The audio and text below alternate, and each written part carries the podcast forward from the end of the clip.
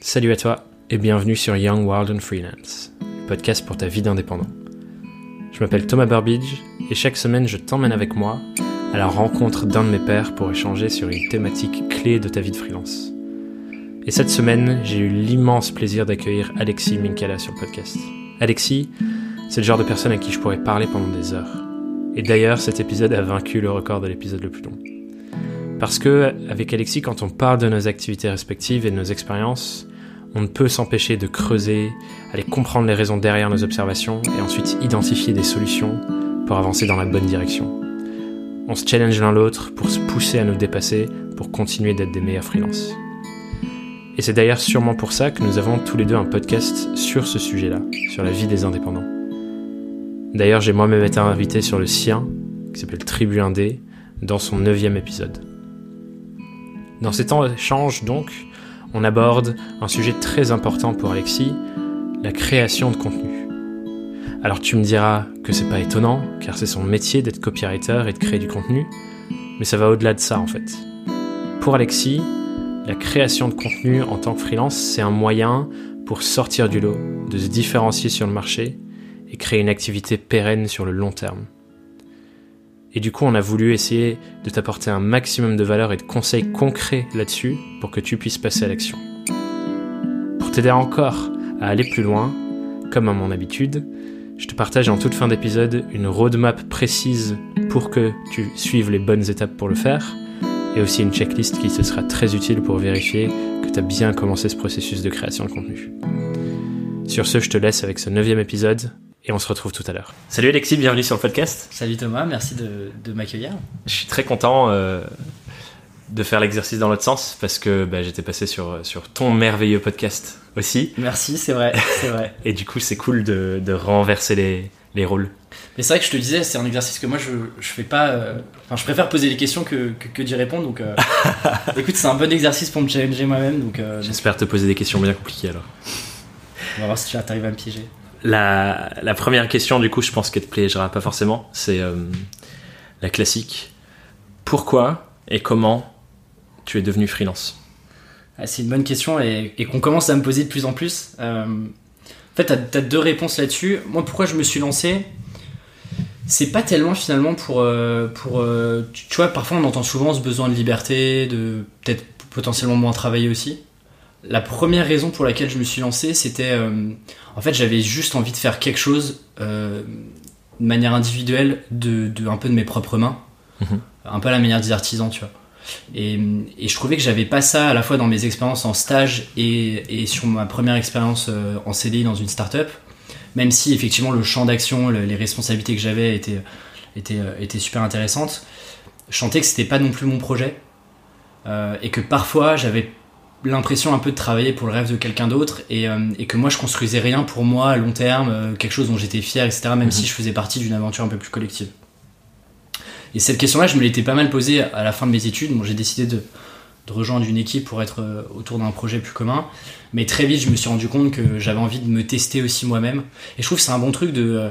euh, parfois, on n'ose pas se lancer en freelance parce que, bah, tu vois, quand t'es salarié, c'est cool parce que tu peux compter sur d'autres personnes. Euh, là où en freelance, même quand tu te lances au début, euh, t'es es aussi un peu tout seul. Et tu te jettes un peu tout seul dans le vide. Et je trouve que c'était un bon test aussi pour me connaître moi-même et me prouver aussi à moi-même que j'étais capable de faire des choses tout seul, de, de, de, et de récupérer, de, enfin de, de facturer, de récupérer de l'argent pour euh, la valeur que j'étais capable de produire. Donc ça c'est la première raison vraiment, c'est euh, c'est vraiment cette, cette notion de vouloir vraiment faire des choses euh, avec de mes propres mains quoi. C'est intéressant que tu dis ça parce que quand tu étais, euh, quand étais en poste, tu faisais déjà du freelance à côté et t'écrivais des articles aussi depuis longtemps. C'était pas suffisant pour toi, du coup, euh, ce truc de te dire, bah, je fais ça à côté et c'est ça mon projet pour moi? Yes, en plus, bah, du coup, bonne transition sur le comment. Effectivement, euh, moi, je me suis pas lancé du jour au lendemain en me disant, euh, ok, je lâche tout et puis, Ouais. et puis on se lance et puis on verra bien. Alors, c'est peut-être mon côté un peu trop prévoyant, très analytique, où j'aime bien prévoir. J'aime pas trop l'incertitude, bizarrement. Euh, ce qui peut paraître paradoxal quand on est freelance, mais, euh, mais pourtant, j'aime bien tout contrôler. Et effectivement, comment je suis passé euh, dans le aujourd'hui, du coup, je, crée du contenu pour les marques via du content marketing et du copywriting. Et comment est-ce que j'en suis venu à ça? C'est justement en, écrivant du contenu pour moi d'abord, pour une mini audience que j'ai commencé à avoir sur Medium. Et puis effectivement, j'écrivais sur un, site et puis je commençais un peu à faire du freelance à côté. Mmh. Mais très rapidement, je me suis dit, déjà, un, il y a une opportunité de faire quelque chose parce que je sentais que ce que je faisais, j'avais des bons retours, je commençais à avoir des retours. Certaines entreprises me contactaient alors que j'étais en poste pour pouvoir les accompagner, les conseiller sur des, petits sujets. Donc je sentais qu'il y avait une opportunité, qu'il y avait finalement pas tant de personnes que ça qui arrivaient à bien se positionner sur ce sujet du content marketing, du copywriting. et, sans rentrer dans les détails, euh, l'expérience euh, que j'ai eue en startup n'était pas forcément l'expérience que j'attendais. Et du coup, je me suis dit, tout est aligné pour que euh, je puisse me lancer. Mais effectivement, j'ai préparé et j'ai senti rapidement qu'il fallait que, que je change d'environnement et que je devienne mmh. freelance. en préparant ça, effectivement, en travaillant en, side project, en gros à côté de mon job, donc le week-end et le soir, où je commençais à avoir des missions, rencontrer des gens. mais peut-être qu'on en parlera un peu plus. Donc en fait, il y a un moment où t'arrivais presque au, bout de ce qui était possible le soir et le week-end, c'est ça Et du coup, tu t'es dit, en fait, euh, il faut que je me lance un plein temps parce que euh, il y a une belle opportunité et ça peut aller plus loin. C'est ça, en fait, c'est que ça a duré. Cette période-là, je pense qu'elle a duré à peu près. Euh, elle a, ouais, elle a duré à peu près six mois hmm. où vraiment je cumulais job à plein temps, mission freelance le week-end. plus quelques articles par-ci par-là à titre personnel mais sans régularité euh, chose euh, qui était peut-être une erreur à l'époque. Mais chanter déjà, fait, que physiquement euh, c'était quand même compliqué de, tout gérer en même temps. Et puis je me disais, si tu te lances pas maintenant, en fait, bah, qu'est-ce que t'attends quoi? Moi j'ai 25 ans aujourd'hui, j'ai pas de prêt, j'ai rien, donc c'était l'occasion parfaite pour me lancer. je prenais pas beaucoup de risques et au pire du pire, je retrouvais une boîte à côté quoi. Et du coup, comme tu disais, aujourd'hui le content marketing, donc la création de contenu pour d'autres boîtes, des marques, c'est ton métier? Mais tu dis aussi quelque chose, euh, c'était le cas par exemple dans un live que tu as fait dans le groupe Crème de la Crème récemment, où tu dis que la création de contenu, c'est aussi un outil pour les freelances, dont ce n'est pas forcément le métier, pour sortir du lot. Ouais, complètement. En fait, quand on pense contenu marketing, on pense... Euh, la première vision qu'on a directement, c'est, euh, ok, blog, article. Alors qu'en fait, et donc du coup, tu as tout de suite une barrière où, euh, bah oui, pour écrire un article euh, qui soit euh, quali, ça prend du temps, forcément, on sait pas trop par où commencer, comment est-ce qu'on structure l'article, comment on structure nos idées. Donc en fait, ça, t'as un gros point de blocage où tu te dis, ok, c'est pas pour moi et donc bah, je fais pas de contenu. Sauf qu'effectivement, moi je pense que le contenu marketing, en gros, tous les principes que moi j'ai appliqués et que j'applique pour mes clients, que ce soit des startups, des PME ou voire même des, grandes, des grandes boîtes avec lesquelles je bosse pas, mais je sais que c'est les, les mêmes process en fait, toutes les techniques et les, et les, processus peuvent être appliqués à une activité individuelle de, freelance en fait. Tout ce que moi j'applique à mes clients, je me l'applique à moi pour euh, ma marque personnelle euh, hmm. euh, et, créer du contenu pour, pour moi en tant qu'Alexis.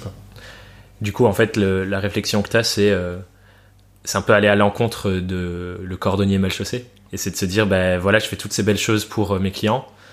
Pourquoi pas les faire sur moi et construire ma marque comme je construis la marque d'autres euh, et, pour le coup, c'est pas si évident que ça en fait.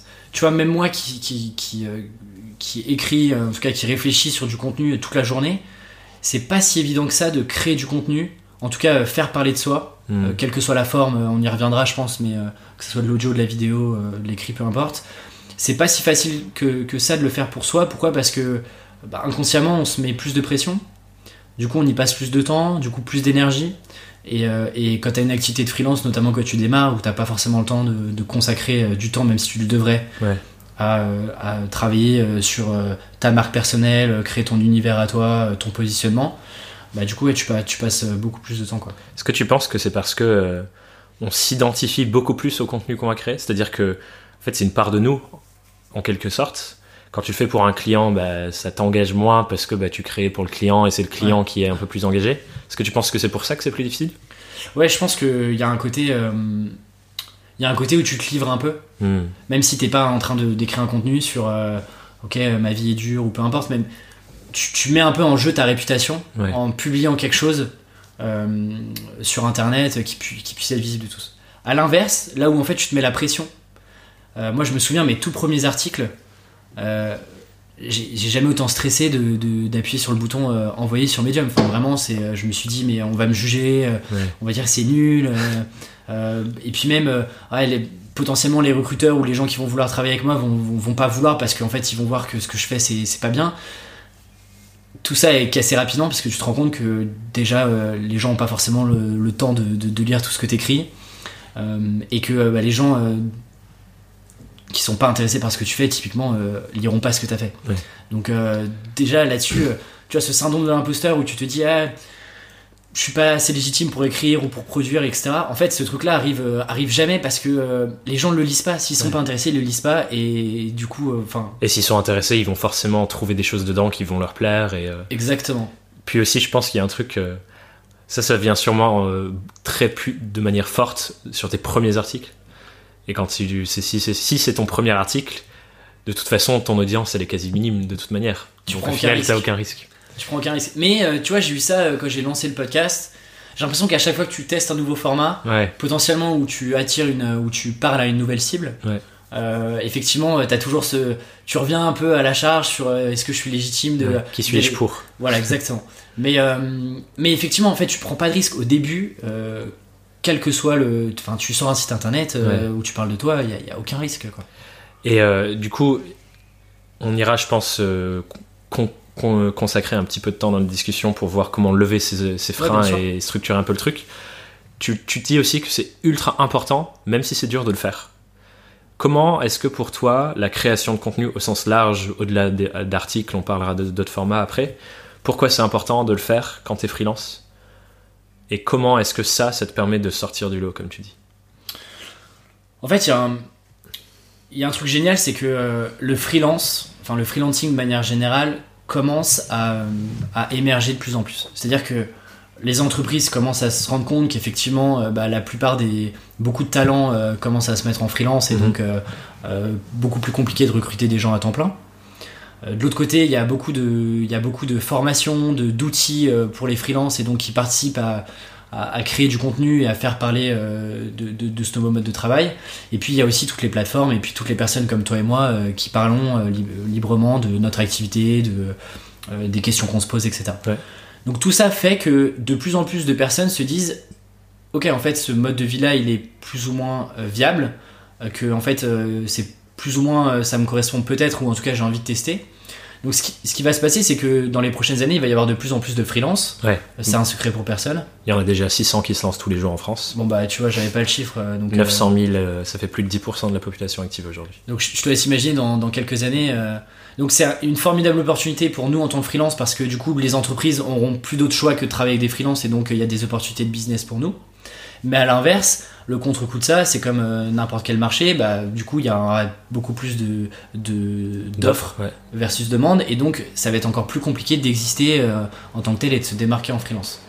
D'où l'intérêt de créer du contenu, euh, de faire parler de soi, d'être visible pour justement exister et sortir du lot. C'était le, le thème de, de, justement la, du- de la mini conférence que j'avais faite.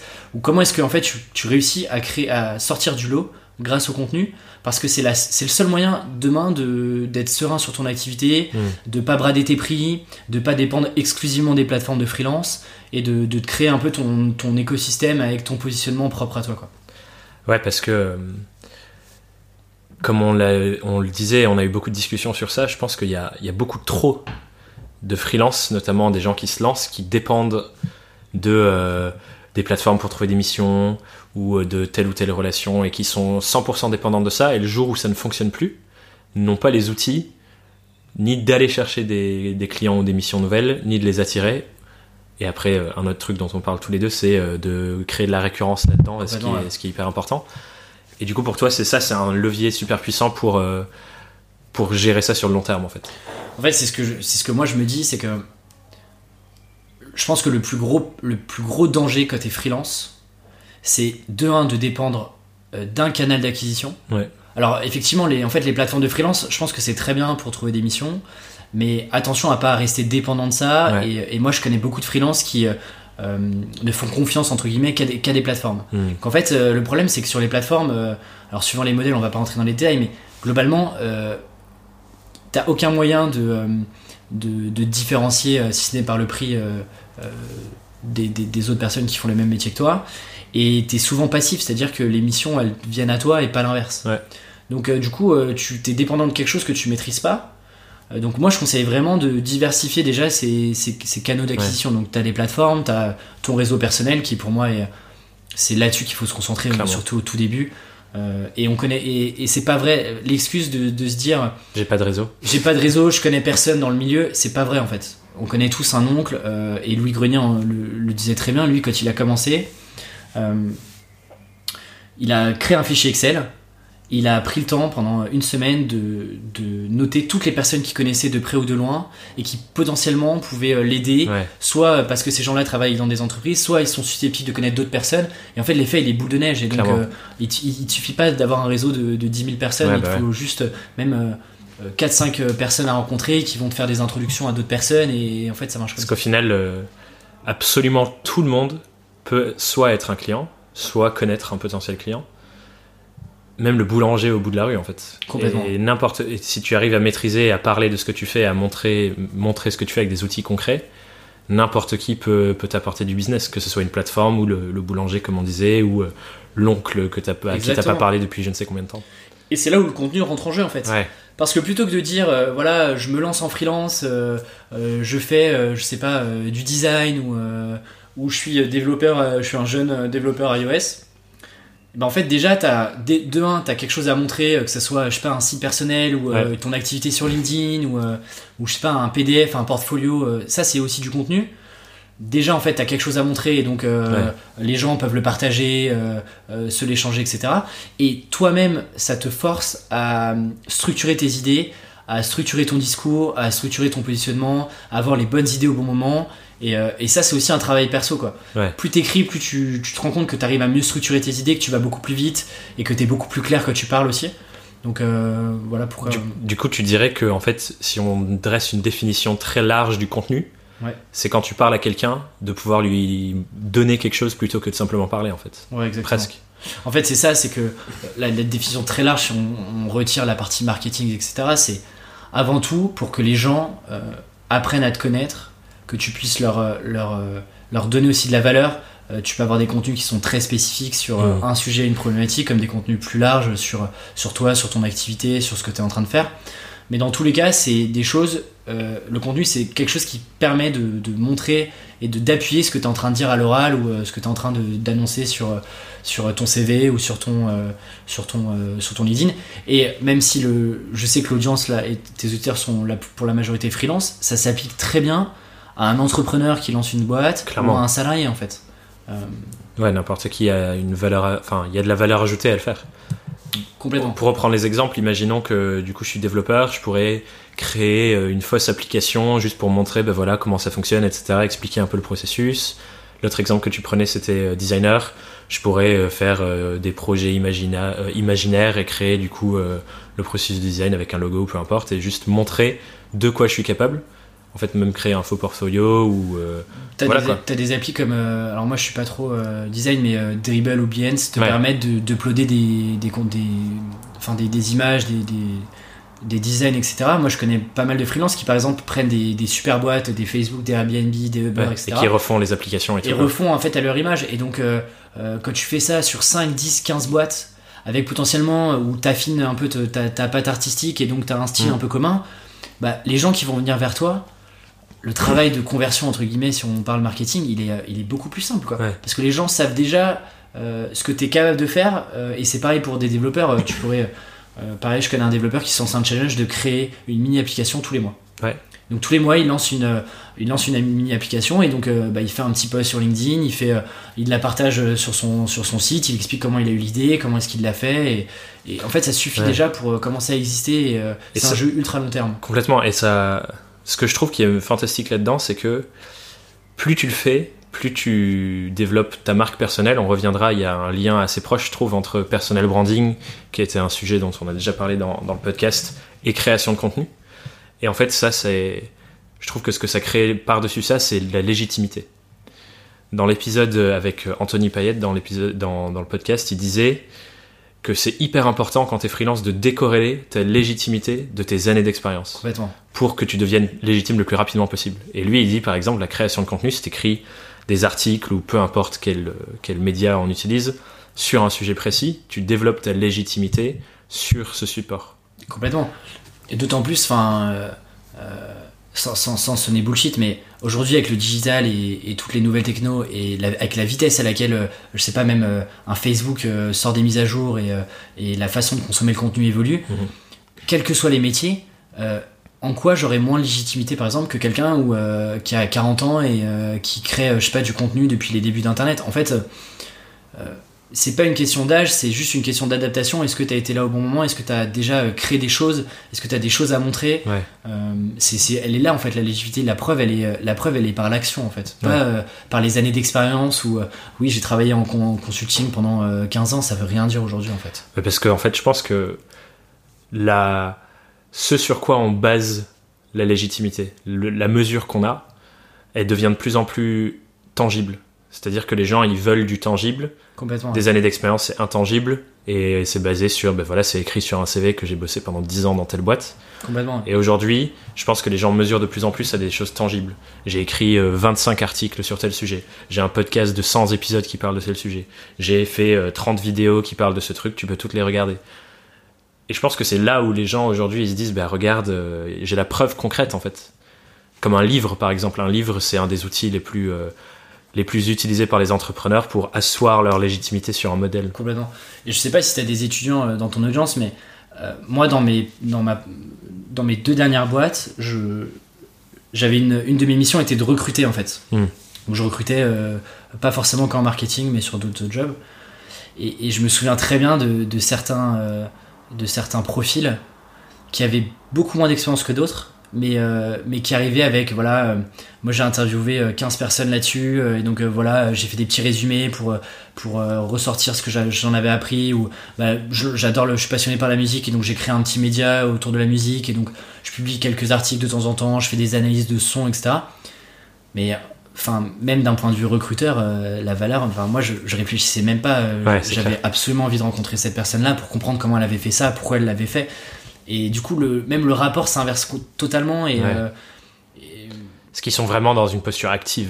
exactement. Là, j'ai un, stagiaire avec moi.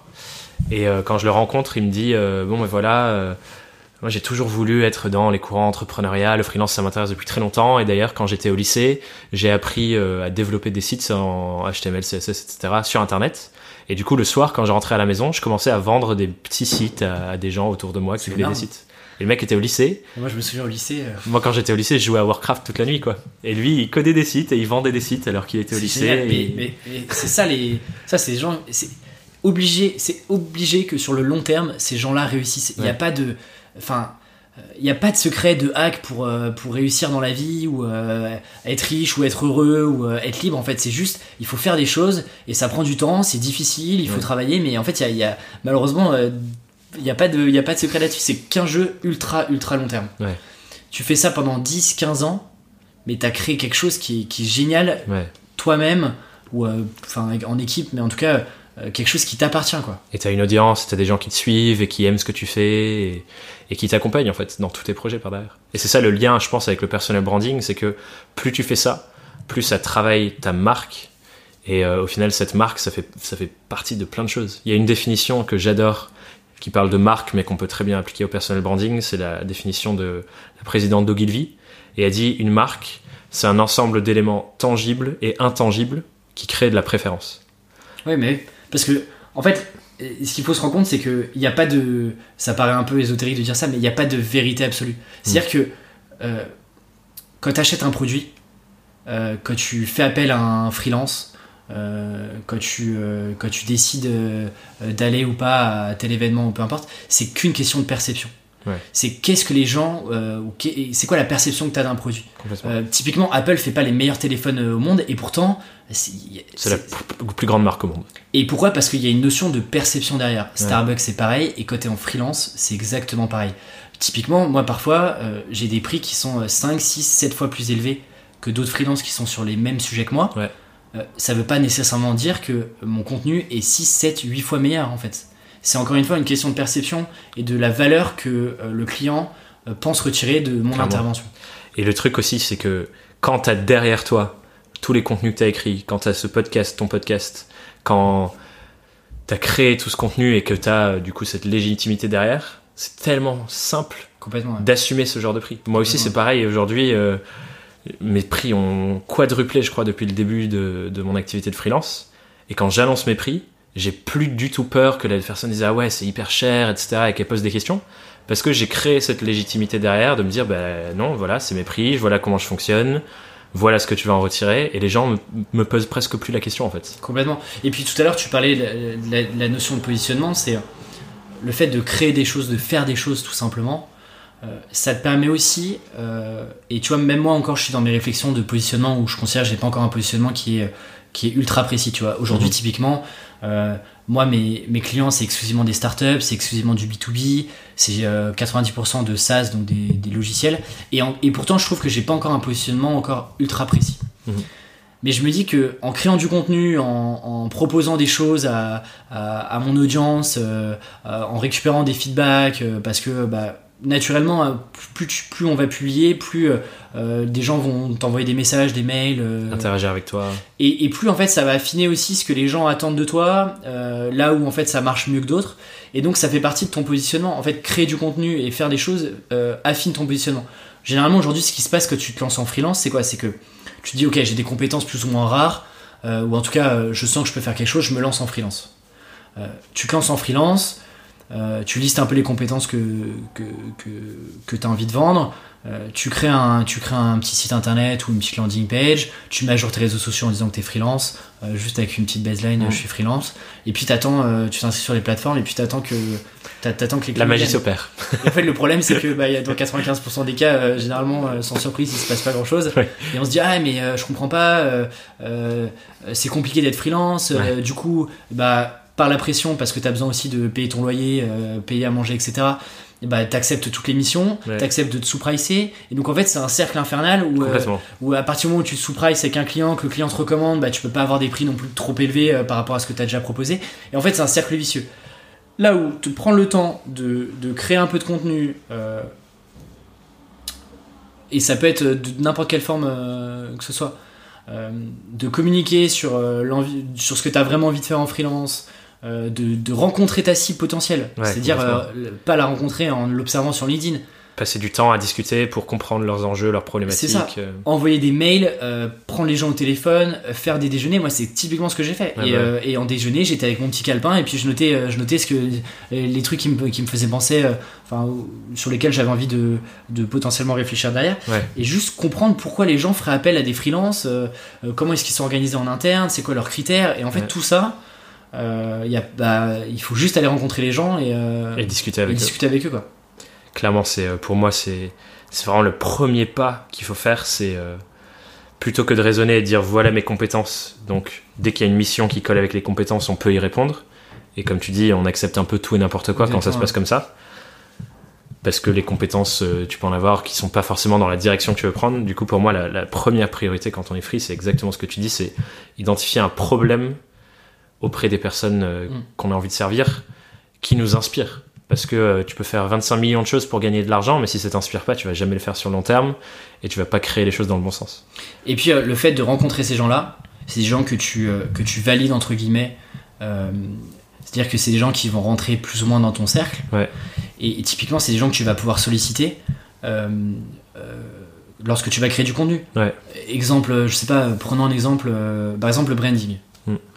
Euh, tu rencontres 5-10 personnes, euh, des jeunes startups euh, qui te disent voilà, c'est vraiment schématisé, hein, c'est Ouais, grossier, mais pour, pour comprendre l'idée. Elle te disait voilà, moi j'ai des, j'arrive pas à, me, à sortir du lot, j'arrive pas à me faire connaître, j'ai des soucis de branding, je sais pas forcément par où commencer. Quand t'as 5-6 personnes qui te disent ça, que ensuite tu reviens chez toi, Mm. tu t'essaies de, de, de comprendre en fait, euh, ok, c'est quoi les questions cachées euh, derrière ça, et qu'après tu leur envoies un mail en disant voilà, je suis en train de réfléchir à un contenu, à une vidéo, ou, euh, ou à un PowerPoint, ou, à un- ou même à un article, ou, euh, ou, à- ou à un audio sur euh, un peu, voilà, euh, c'est quoi les, les 3-4 réflexes qu'il faut avoir avant de lancer ta marque, ou euh, pour créer ta marque. Mm. Forcément, les gens ils vont dire ok, super, envoie-moi ça quand c'est terminé.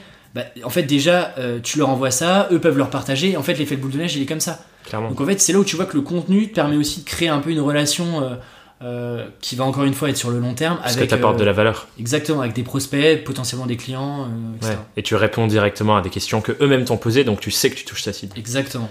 Et du coup, ça fait une bonne transition avec la prochaine question. C'était euh, S'il y a des gens qui nous écoutent là et qui se disent, ok, euh, ils ont grave raison, faut que je me lance et que je crée du contenu, est-ce que c'est ça le premier pas? Euh, de- De- de- D'aller chercher, voir ses anciens clients par exemple, ou voir des prospects, leur demander quels sont leurs questionnements sur notre thématique et d'y répondre avec du contenu. Est-ce que pour toi ce serait ça le premier pas? Ou s'il y en a un autre, euh, quel est-il? Pour moi, c'est euh, la, première étape. En fait, tu as, deux sujets. Soit tu as déjà des clients, Ouais. et donc ça, c'est cool, c'est une bonne nouvelle. Et effectivement, donc sur cette partie-là, euh, moi, ce que je fais déjà systématiquement, euh, et je l'ai pas fait au début, mais je, je rattrape mon retard aujourd'hui sur les bons conseils des, des personnes qui sont passées sur mon podcast. À la fin des missions, mais, mais même euh, quand c'est des missions récurrentes au bout de 2-3 mois, euh, ces clients-là, déjà, euh, je prends une demi-heure avec eux.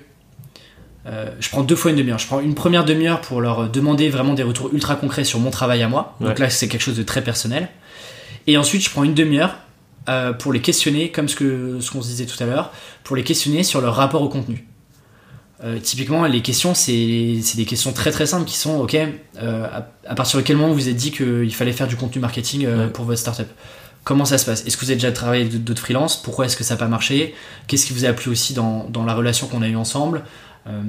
Et en fait, posant, posant des questions de pourquoi, pourquoi, pourquoi, pourquoi, pourquoi, euh, sur une demi-heure déjà, en fait, euh, sur euh, 10 clients, euh, j'ai j'ai déjà plein d'insights pour Ouais, derrière potentiellement créer d'autres contenus. Là, je sais que par exemple, les cas clients sont un vrai sujet, un vrai pain pour les clients, parce que tout le monde dit il faut en faire, mais on ne sait pas comment le faire. C'est compliqué d'avoir les clients. Ouais. Comment est-ce que tu gères Quel type de contenu tu mets? Est-ce que c'est une interview? Est-ce que c'est une vidéo? Exactement. Comment tu mets en avant? Typiquement, sur 10 clients, il y en a 6 qui m'ont dit ça. bah, je me dis, ok, pourquoi est-ce que je créerais pas un énorme contenu là-dessus? Ouais.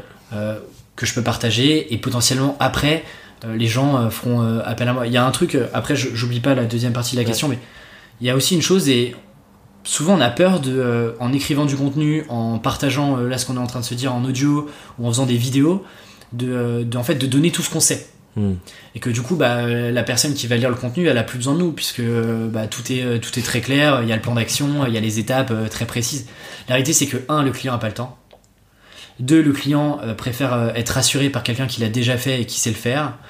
Et, et- et déjà, rien que ça, en fait, euh, il n'y a aucun risque sur le fait de donner trop de valeur au client. Ouais, c'est clair. Enfin, C'est ce qu'on se disait la dernière fois, euh, justement, je crois que c'était quand on faisait l'autre l'autre exercice où je passais sur ton podcast, possible, on se disait euh, quelles sont les raisons pour lesquelles quelqu'un voudrait travailler avec un freelance. Et il y oui, ouais, c'est exactement ça. le temps, le fait d'avoir un plan prouvé qui fonctionne euh, avec quelqu'un qui l'a déjà fait 50 fois, et le fait de vouloir se dire, bah, en fait, euh, si je le fais moi-même, ça va être moins bon que quelqu'un qui, euh, qui a l'habitude de le faire et dont c'est le métier. Exactement. Et du coup, pour raccrocher à, ta, à ta, ta question précédente, donc sur les personnes qui ont euh, déjà des clients, on a traité, et sur les personnes qui n'ont pas encore de clients, euh, la première étape, c'est déjà de se dire,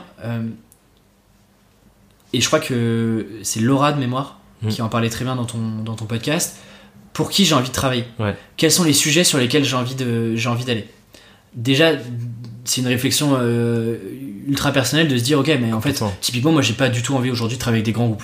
Pourtant, euh, je suis sûr que je pourrais gagner beaucoup plus d'argent, mais je préfère travailler avec des plus petites structures, pardon, auxquelles je crois, avec un produit euh, euh, auquel je crois profondément. Et donc déjà, il y a une première réflexion intérieure de se dire, ok, pour qui j'ai vraiment envie de travailler, sur quel sujet. Ouais. Euh, et je pense que ça doit aller plus loin que euh, j'ai envie de travailler avec des, euh, des euh, assos, ou j'ai envie de travailler avec des PME, ou j'ai envie de travailler avec des startups.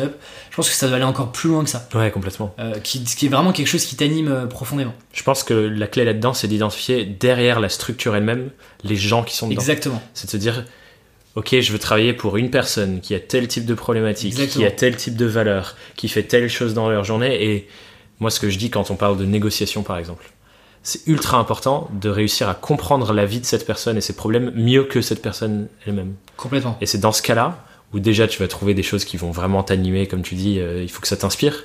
Et dans un deuxième temps, elles vont te faire confiance en fait, parce que tu les comprends tellement profondément. C'est exactement ça. Typiquement, euh, moi, je, je, je connais un freelance qui, euh, lui, son, son, son, son gros plaisir, c'est d'aller. euh, donc, il fait du branding. euh, et son gros kiff, c'est d'aller dépoussiérer des PME ou, des, euh, ou des, Mm. sur des secteurs qui sont pas vraiment sexy.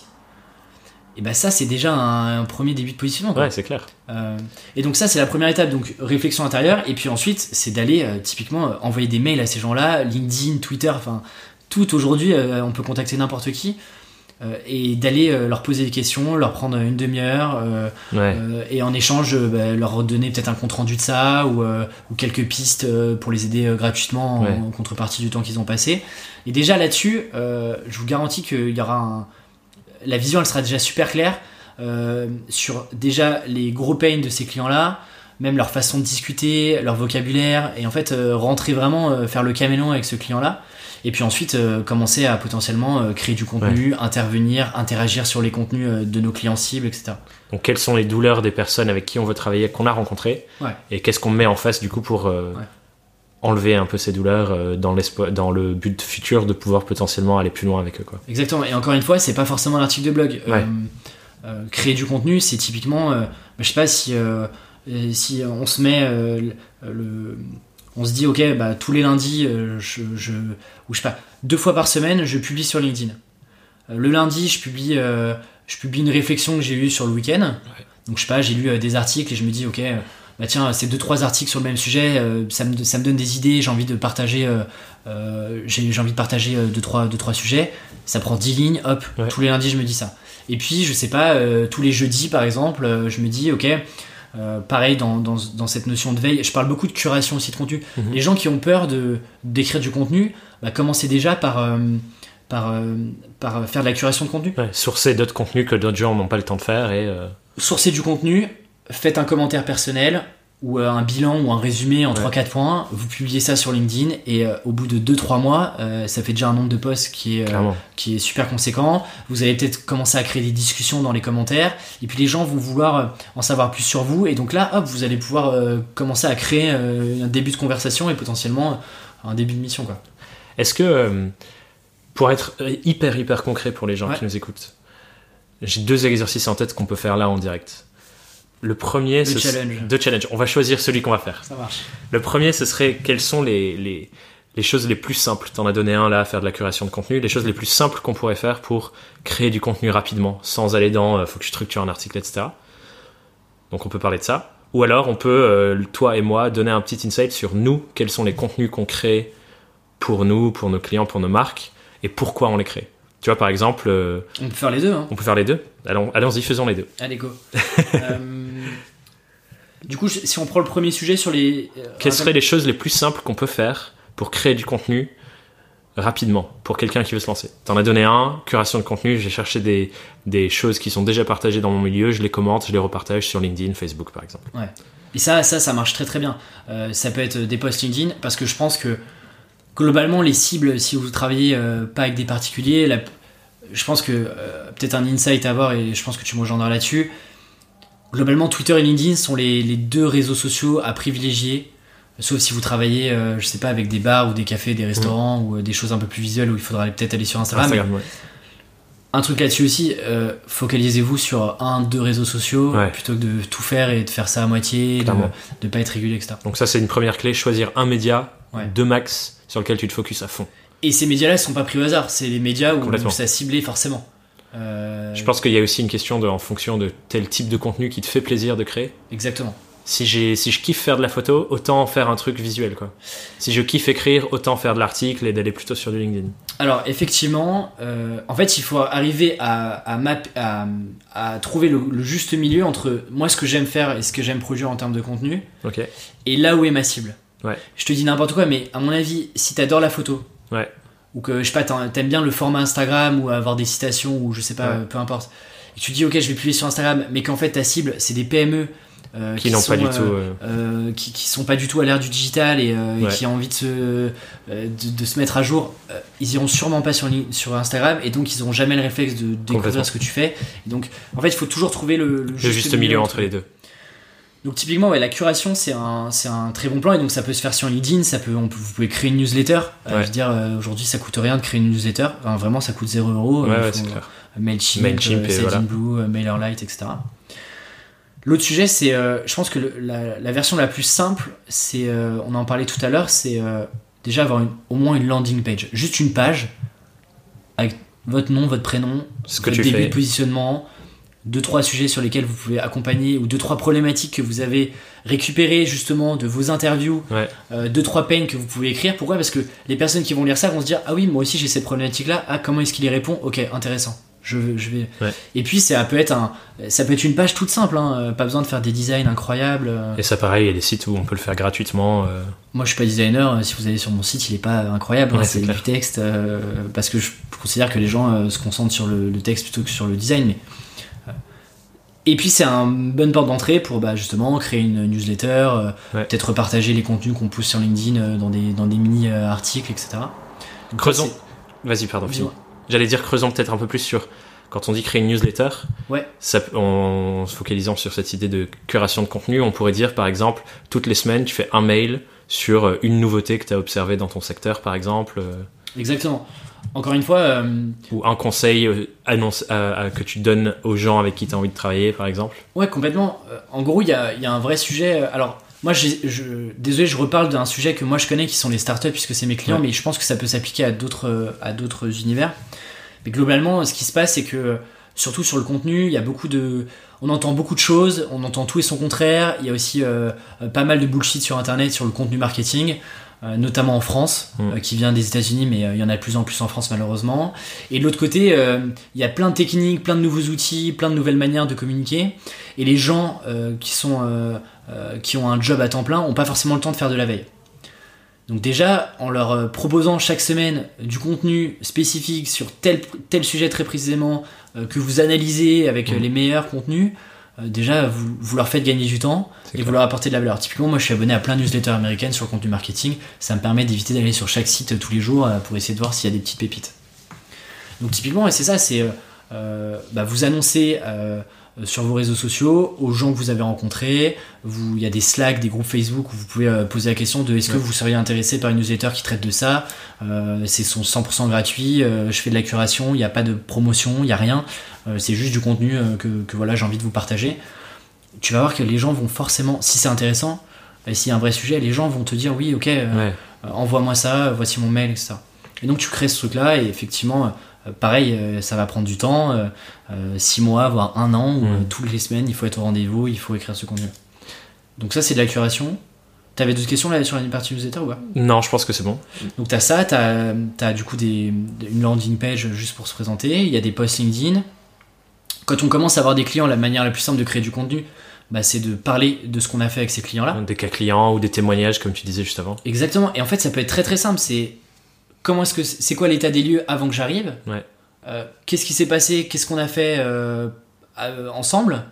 Et c'est quoi les résultats? Ouais. Donc euh, être, le, être le plus concret. Et ça n'a pas besoin d'être euh, des choses de euh, 1500 mots avec des manuscrits. Ça peut être, je sais pas, euh, 15-20 lignes. Ouais, potentiellement, vous filmez, vous filmez la personne. un jour, vous allez dans ses locaux en, lui, en, lui, en lui demandant euh, deux trois questions et donc vous la filmez et puis euh, hop, vous mettez ça sur votre site internet et là vous avez un cas client en fait. Ouais, Vous avez un cas client avec une marque et, euh, et pour le prochain client, hop, vous pouvez lui, déjà lui envoyer ça. Et comme ça, il comprend un peu plus les choses au-delà de, comme on disait tout à l'heure, juste les parler. En fait, c'est sortir du conceptuel et être dans l'ultra concret. Donc il y a des cas clients et puis après bah, il y a différents formats. Il y a effectivement le podcast qui commence à arriver. Euh, donc ça peut être des podcasts en interviewant ses clients, ça peut être, euh, euh, je sais pas, en débriefant de l'actualité sur euh, son sujet. Euh, Qu'on peut faire tout seul ou en interview d'ailleurs. Exactement, exactement. Euh, Il y a de la vidéo. On en Mm. voit de plus en plus, notamment sur LinkedIn, qui est un super réseau social pour, pour faire de la vidéo. Bah, ça peut être des vidéos face cam. euh, Où on de- parle de, son sujet pendant quelques minutes. toujours en restant ultra concret, ultra précis, pas Ouais. de, euh, de, de choses trop conceptuelles parce que euh, les gens veulent juste du concret et des choses qui sont actionnables rapidement. Ou en tout cas, leur donner deux trois idées Ouais. euh, qui vont leur permettre de réfléchir un peu. euh, le- ok, euh, ok, ça me donne peut-être des idées, etc. Moi, par exemple, quand je fais l'exercice de savoir si un contenu est bon ou pas, au-delà de savoir si euh, ça m'a donné un plan d'action ou des guidelines très précis sur un sujet, euh, je me pose toujours à la fin d'un article euh, que je résume. Mm. Donc j'ai un, ça aussi c'est une bonne technique, ça sort un peu du sujet, mais d'avoir un endroit à soi ou ce que j'appelle un swipe file. C'est très américain, mais en gros c'est de se dire, euh, t'as un endroit, euh, une bibliothèque où tu euh, sources un peu tous tes meilleurs contenus, où t'en fais Mm. des petits résumés, etc. Si je suis incapable de, de fermer mon ordinateur et de me dire qu'est-ce que j'ai retenu de ça, quelles, que- quelles sont les idées que ça m'amène ou d'autres questions que ça m'amène, le contenu est pas bon. Hmm, Ok. Et, euh, et ça, ça Sans que tu prennes de notes, du coup, c'est juste genre quelle était l'idée clé de ce contenu? Exactement. Qu'est-ce que j'en retiens en, en- là en une minute si j'écris sur le papier euh, qu'est-ce que j'en retiens? Euh, C'est concrètement qu'est-ce que qu'est-ce que je suis capable d'écrire? Et c'est Ouais. pareil pour les bouquins. les bouquins de. Je sais pas si enfin, tu fais attention, mais en gros, les, les bouquins de notamment de dev perso de business, c'est des, tr- c'est des chapitres. Ouais. Ce que je fais, c'est qu'à la fin de chaque chapitre, je ferme le bouquin et je me que dis, ok, c'est quoi les idées clés? Alors, bien sûr, j'ai sur, surligné, donc je reviens dessus. Mais euh, tu, tu vois tout de suite sur les 3-4 premiers chapitres Ouais. euh, si le bouquin, euh, tu sens que tu vas apprendre des trucs ou ils vont te ressasser la même chose. Ça, je pense que c'est une bonne clé aussi sur de la création de contenu euh, assez facile, c'est des résumés de livres. Bien sûr, ouais. C'est Tu comme ça des livres, commencé. ouais. euh, ouais, clairement. Mais moi, je le, je le fais pour moi. J'ai jamais vraiment créé de contenu derrière, mais si tu ne sais pas quoi faire, tu prends des livres dans ton domaine, tu les lis, donc tu vas apprendre.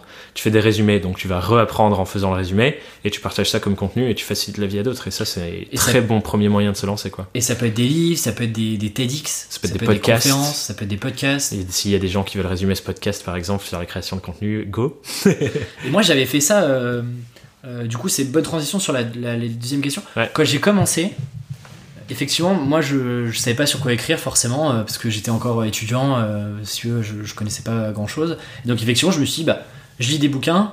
J'arrive pas à retenir euh, ce que je. Enfin, j'ai du mal à vraiment à, à rendre actionnable et à retenir ce que je, ce que je lis. Mhm.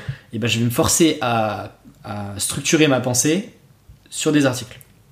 Et donc, je me suis dit, ok, ben, en fait, l'article il est prêt. euh, plutôt de le garder pour moi, je vais le publier. euh, au pire, ça intéressera des gens. euh, Ouais. euh, Enfin, au mieux, ça intéressera des gens. Au pire, ça intéressera personne. Donc, j'ai commencé par faire des résumés de bouquins. Et donc, tout, quasiment toutes les semaines, j'étais pas très régulier à l'époque. Mais j'ai essayé de publier un, un- résumé de bouquins. Et j'ai fait aussi des conférences. J'allais beaucoup chez The Family. Et J'avais suivi deux trois, formations, euh, deux, trois conférences de Lyon, et notamment une avec Jean de la Roche-Brochard sur la productivité. Et donc j'avais pris plein plein de notes, et je me suis, je m'étais dit, mais personne n'a fait de résumé de ces conférences-là. Le contenu est génial, moi, m'a donné euh, plein d'idées. Mm. Et ben je vais publier ça. Euh, et en fait, très rapidement, The Family m'a contacté en me disant, euh, ton article est génial, est-ce qu'on peut le mettre dans la publication, donc un peu le- leur bibliothèque de contenu The Family? Euh, Et depuis, alors que le- la- l'article a peut-être deux ans et demi, trois ans, j'ai encore des gens, euh, j'ai encore des gens qui me contactent ou que- qui s'abonnent euh, via ce contenu-là. C'est Euh, sur Medium, ça? Ça, c'est sur Medium, ouais. Ok. Medium, pour ceux qui connaissent pas, qui est une plateforme de blogging où on peut rédiger des articles. euh, Enfin voilà, c'est un réseau social. Je mettrai le lien euh, dans la description du podcast. Et euh, du coup, aujourd'hui, parce que je vois l'heure tourne, c'est une phrase que tu aimes bien utiliser sur ton podcast. Euh, J'essaie de plus trop le faire maintenant. aujourd'hui, dans ton activité, c'est quoi les différents contenus que tu crées et pourquoi tu crées ce type de contenu? Pour mes clients ou personnellement? Les deux. De manière assez rapide, du coup. Ok. Dis euh, tel type de contenu et pourquoi tu le fais. Ok, en gros, euh, bah, focalisons-nous sur des choses euh, plus perso. Ok. Et si j'ai le temps, je, je parlerai d'autres choses. Mais en gros, les- là aujourd'hui, les principaux contenus que j'écris, enfin que je produis en tout cas depuis que je suis freelance, donc depuis début d'année, c'est je suis focalisé sur le podcast. Ok. En gros, le podcast est, est, ma, ma porte d'entrée vers, vers, vers, vers la communauté, vers l'audience que je suis en train de créer. Et l'objectif de ça, il n'est pas du tout business, mais je me rends compte pourquoi parce qu'il est pourquoi il est pas business parce que la cible de ce podcast là est pas mes clients, Ouais. sont pas mes clients mais plutôt des freelances ou des gens qui ont envie de- d'en savoir plus sur le freelancing. Donc du coup, c'est pas ma cible que j'intéresse avec ça, mais de un, ça me permet de rencontrer d'autres freelances. Ouais. De partager, euh, bah, comme on le fait là, euh, tu vois, des, des insights, euh, Ouais. des, pratiques, des, bonnes méthodes. Et puis, indirectement, mes clients entendent, je me rends entendent parler plus ou moins du podcast, s'intéressent à ça et donc se disent, ok, euh, en fait, il a déjà un podcast à côté, euh, il produit du bon contenu, ça a l'air de bien fonctionner, donc ce qu'il a l'air de faire est, est- a l'air plutôt bien, il faut qu'on le rencontre et donc on va, euh, on va, le, on, on va se rencontrer. Donc en fait, je me rends compte que l'objectif a jamais été business et je pense ne sera jamais business, mais m'apporte du Ouais. potentiellement des leads régulièrement chaque semaine. Donc ça c'est la première, le premier gros sujet. Le deuxième euh, type de contenu c'est mon site internet qui est là, euh, qui est clairement la vitrine. C'est là où en fait tous mes contenus sont regroupés là-dessus. Mon podcast, ma newsletter, euh, mes contenus, euh, les contenus que je crée, les, les- les quelques articles que j'ai créés euh, depuis le début de l'année. Et puis, euh, et puis là, il y a des cas clients qui vont sortir. euh, Donc typiquement, euh, c'est exact. Enfin, ce que je suis en train de vous dire, c'est ce que j'applique euh, vraiment Ouais. euh, pour moi. euh, donc, euh, euh, et là, ça sera plutôt des formats écrits parce que c'est un format sur lequel je suis à l'aise. Et donc, ce sera plutôt des formats écrits. Du coup, l'objectif de, de ces cas clients, c'est pour, comme tu disais tout à l'heure, les envoyer à d'autres prospects pour qu'ils puissent aller voir concrètement euh, les évolutions. Quoi. Exactement, parce que quand tu commences à négocier un peu avec les clients ou euh, que tu commences à faire un premier rendez-vous, que tu leur apportes de là un peu de valeur euh, gratuitement sur un premier rendez-vous et que vous vous revoyez, généralement ils ont besoin d'être assurés sur ok, mais tu peux me donner un peu des, des- des cas concrets de ce que tu as pu faire Et je me suis rendu compte que bah, à chaque fois, euh, j'ai des templates qui sont tout près de mails où, euh, où j'ai un peu les bénéfices, euh, enfin les clients, ce que j'ai fait, les bénéfices, etc. Mais j'ai rien de formalisé qui soit très clair, que je puisse facilement envoyer rapidement. Ouais. Et donc potentiellement, ça aura la forme effectivement de cas client. Il y aura sûrement un petit, un petit book PDF que les gens pourront prendre comme ça. et donc effectivement, l'idée c'est voir tous les sujets que je suis capable d'adresser. Mhm. Et, euh, et, et puis après, les clients euh, piochent, et puis ça leur donne d'autres idées, etc.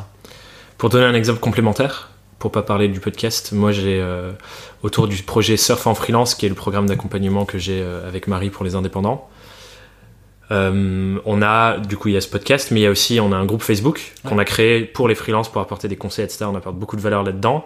Et là moi du coup ce que je fais c'est des lives, je fais des lives Ouais, Facebook très bien où je, je parle de mindset, enfin plein de problématiques qui touchent la Mm. vie de freelance. Et ça aussi, je pense que c'est un truc qui peut clairement être mis en place, c'est regrouper vos prospects ou des gens intéressés par un sujet en particulier, créer un groupe.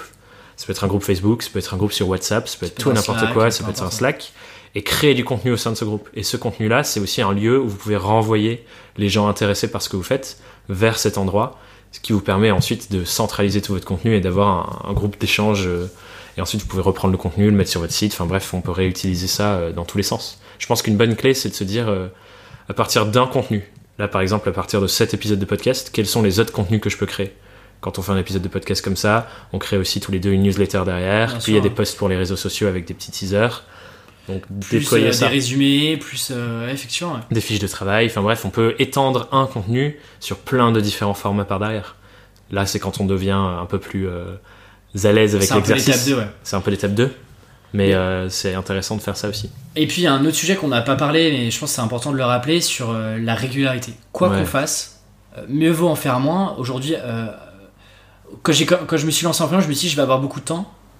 Euh, parce que j'aurais peut-être pas forcément des clients. Bon, chose inverse, je vais pas me plaindre, j'ai plus de, plus de demandes que de temps nécessaire. Mais donc du coup, je me suis dit, ok, en fait, je vais pas pouvoir faire tout ce que j'avais envie de faire. J'avais envie de faire un podcast, j'avais envie de faire des vidéos, j'avais envie de faire euh, des interviews, j'avais envie de faire du, des articles globalement j'ai pas le temps de le faire et donc qu'est-ce que j'ai choisi? Je me suis dit ok focalise-toi pour l'instant sur le podcast Ouais. quoi qu'il arrive coûte que coûte tu sors un épisode tous Toutes les mercredis quoi qu'il arrive et déjà fais ça bien et puis après tu verras si une fois que ça s'est stabilisé tu peux essayer de rajouter une petite brique parce que généralement on a envie d'être partout de Ouais. tout- vouloir tout faire alors que tester même sur trois mois ou de se dire bah, pendant trois mois ok ou pendant même un mois je me focalise là-dessus et donc euh, je sais pas je publie des posts LinkedIn ou, euh, ou je publie un tout petit article tous les dimanches ou, euh, ou tous les lundis peu importe déjà réussir à faire ça être régulier c'est déjà un, un super boulot et euh, t'as déjà fait euh, 80% du, C'est job. un excellent exercice. Moi, je suis clairement le type de personne qui, normalement, part dans tous les sens Le avec plein d'ambition. Le petit chien, ouais. Et, euh, et, euh, et ces podcasts, c'est un excellent challenge pour moi parce que, ben, il y a déjà, je crois, je, je suis à mon cinquième épisode qui sort jeudi. Enfin, du coup, euh, là, on sera plus loin derrière, mais euh, au moment où on enregistre ce podcast, il y a le cinquième épisode qui sort jeudi. Et j'ai, sur déjà deux épisodes, je me suis couché le mercredi soir à 1h, 2h du mat pour le sortir le jeudi Ah, matin, connaît- tu vois. on connaît bien je connais bien ce genre de situation aussi ouais mais vraiment la, la clé c'est être régulier apporter et en fait il faut être il faut être hyper transparent là-dessus il faut être en fait il faut être super honnête Ouais. avec soi-même est-ce que ce que je suis en train de, de faire d'écrire euh, de publier de euh, d'enregistrer de est-ce que c'est un différenciant par rapport à tout ce qui existe aujourd'hui? Et ça veut pas dire faire un truc complètement nouveau ça veut dire peut-être prendre un angle particulier Ouais, euh, Ou juste un format un peu différent, ou exactement un petit élément, quoi. Personne ne réinvente la roue. Ouais. Tout le, le- le sujet, c'est d'avoir un peu sa patte et son angle perso. Donc régularité, apporter vraiment de la valeur aux gens.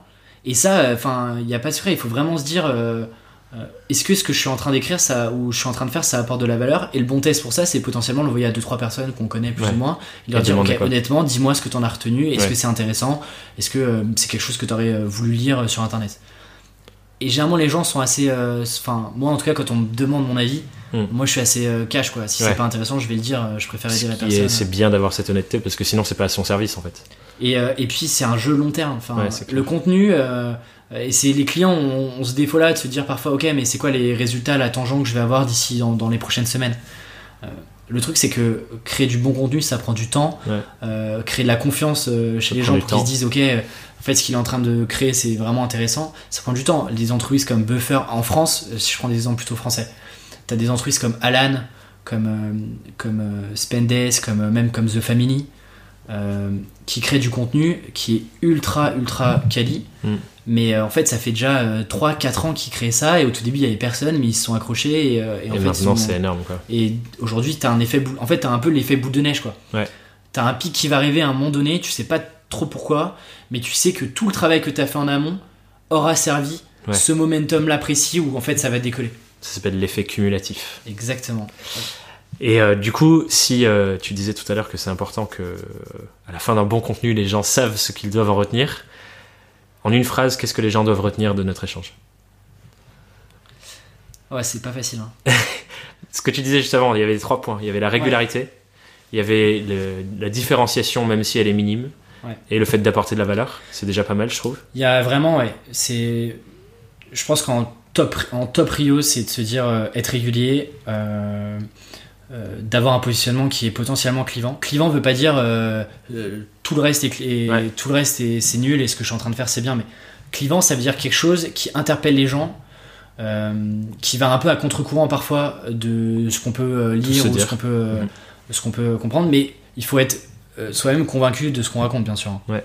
Euh, il y a ça, et puis, euh, et puis euh, si, si- même si c'est pas, c'est pas directement lié au contenu, mais c'est euh, rencontrer, rencontrer euh, sa cible, quoi. Se poser la question de pourquoi est-ce que j'écris du contenu. On peut écrire du contenu pour se faire plaisir, euh, c'est ce que je fais sur, certaines, sur, sur certains sujets, mais quand j'ai envie de faire un contenu avec un objectif business derrière, il n'y a pas de secret en fait. Euh, Je rencontre, je rencontre les gens, euh, Et je, je passe du temps au téléphone. euh, Et je réponds à une problématique particulière que j'ai ouais. vue, quoi. Et parfois, on, on- on oublie ça, où on se fait, on fait des vidéos, ou on fait des vlogs, où on fait des choses un peu pour se faire kiffer. Ouais. C'est très cool. Mais si l'objectif c'est business, et bah il faut pas s'étonner que Ça marche euh, pas bah, forcément. ouais, on fait des vlogs, mais euh, en fait euh, je comprends pas, il y a pas d'audience ou euh, Hmm. je comprends pas, ça me rapporte pas de clients. Mais ouais, mais si tes clients sont pas intéressés par ça, euh, enfin il y a pas de secret. Donc vraiment un truc c'est euh, s'y mettre pour de bon et avant ça rencontrer sa cible pour être sûr des sujets sur lesquels on a envie vraiment de se positionner. Et je pense qu'un autre truc qui est important qu'on dise pour clôturer, c'est arrêter de vous raconter des conneries en vous disant que c'est pas pour vous. Ouais. Créer du contenu, c'est vraiment pour tout le monde. Moi, je Et connais plein de devs, euh, de, de designers qui ont jamais euh, écrit. Et... Parce qu'ils se disent, ah, mais c'est ton métier, c'est plus facile, etc. Alors que non, c'est vraiment pour tout le monde et on peut tous trouver sa place, quoi. Moi, c'est important, euh, d'ailleurs. J'ai pas, enfin, j'ai vraiment appris euh, comme ça, quoi. Je veux dire, Ouais. j'ai pas, j'ai pas de diplôme euh, d'écrivain, d'auteur. Enfin, je veux dire. et dans tous les cas, plus tu vas faire, quoi que tu fasses. et je suis sûr que si on écoutait mon premier épisode de podcast, euh, je pense que bah, Il a rien à voir avec le dernier, quoi. Il était pas ultra bon. Quoi que tu fasses, dans tous les cas, tu seras, tu seras pas bon en fait. Il faut Ouais. juste accepter ça et juste c'est en faisant que tu vas t'améliorer, que tu vas prendre aussi confiance en toi, que tu vas avoir des angles peut-être plus, euh, plus directs et que bah, du coup tu auras un discours euh, qui te correspond de plus Ouais, en plus. Quoi. Si on va sur les deux dernières questions, du coup, celle de la question de la conclusion, et ce sera du coup l'épisode le plus long du podcast. Félicitations. On est à combien de temps là déjà? On est à 55 minutes. Ok, C'est pas étonnant, je, me- je m'étais préparé avec toi. enfin, on parle beaucoup. je suis un mauvais élève. Non, non, c'est c'est de ma faute aussi.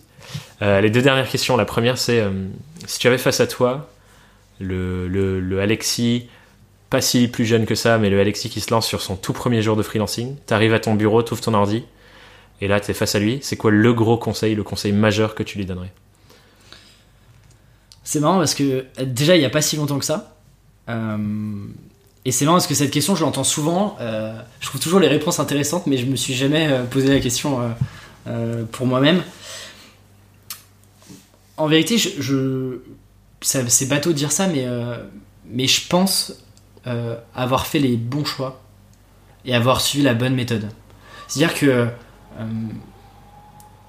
premier jour où je me suis lancé en freelance, euh, j'étais plus ou moins déjà serein parce que j'avais plus ou moins déjà validé qu'il y avait un besoin client, Mhm. que j'avais déjà testé euh, le modèle freelance en amont et que du coup je savais que les peu clients que j'avais déjà eu étaient déjà contents et donc euh, potentiellement pouvaient me, pouvaient, me recommander ou continuer des missions. Donc ce que je dirais c'est peut-être quand on se lance et qu'on n'a pas forcément de clients, d'accepter de prendre du temps pour euh, se poser des questions sur son positionnement, sur ce qu'on a vraiment envie de faire. Euh, moi, j'ai pas eu cette, euh, ce sujet-là, du coup, je sais pas trop. euh, je, te, je te donne une, un peu une réponse où je botte en touche. Mais je dirais juste, ouais, si, si- à mon moi de- du tout début, je lui dirais juste go quoi. Ouais.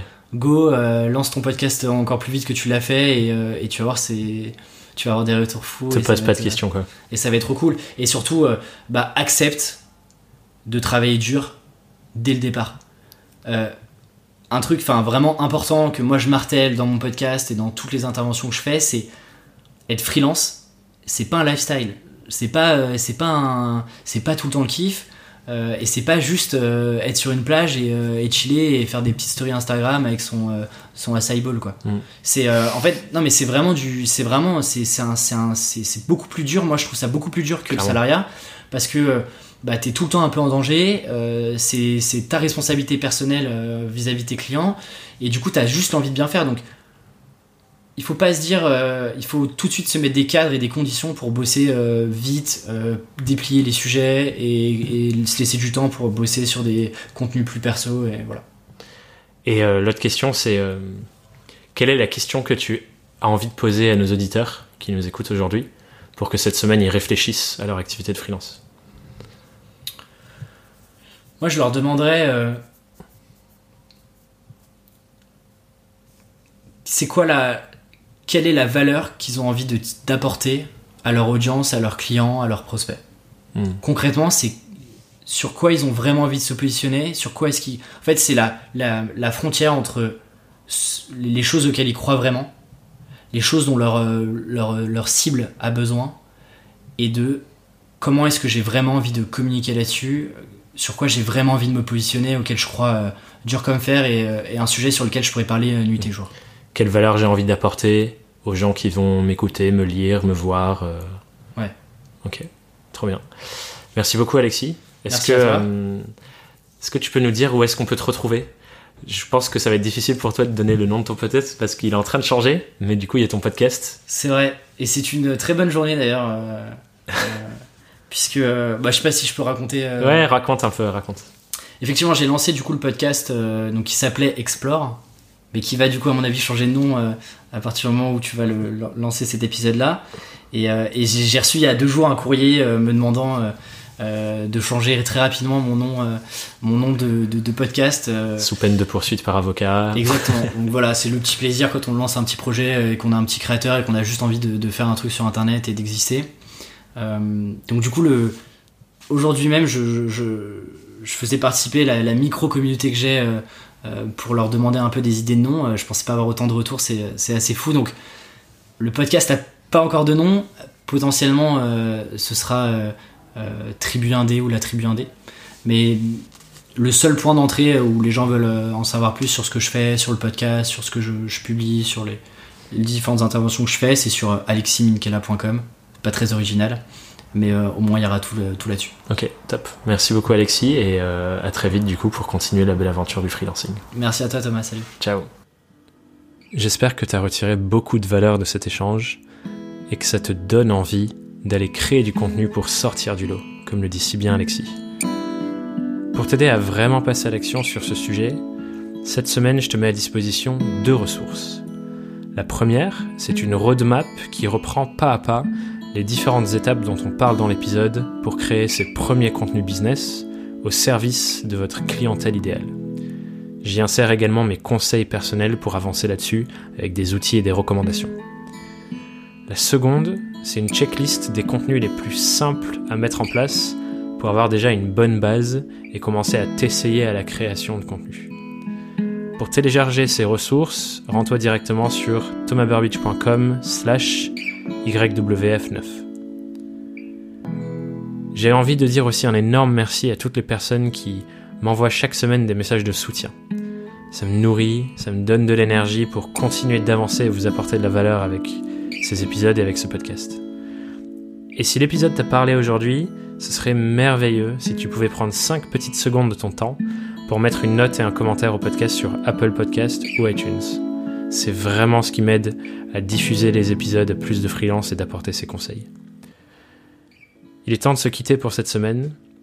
Je te souhaite vraiment de mettre de la valeur sur tout ce que l'on s'est dit avec Alexis pendant cet épisode et d'investir tes ressources dans ton activité.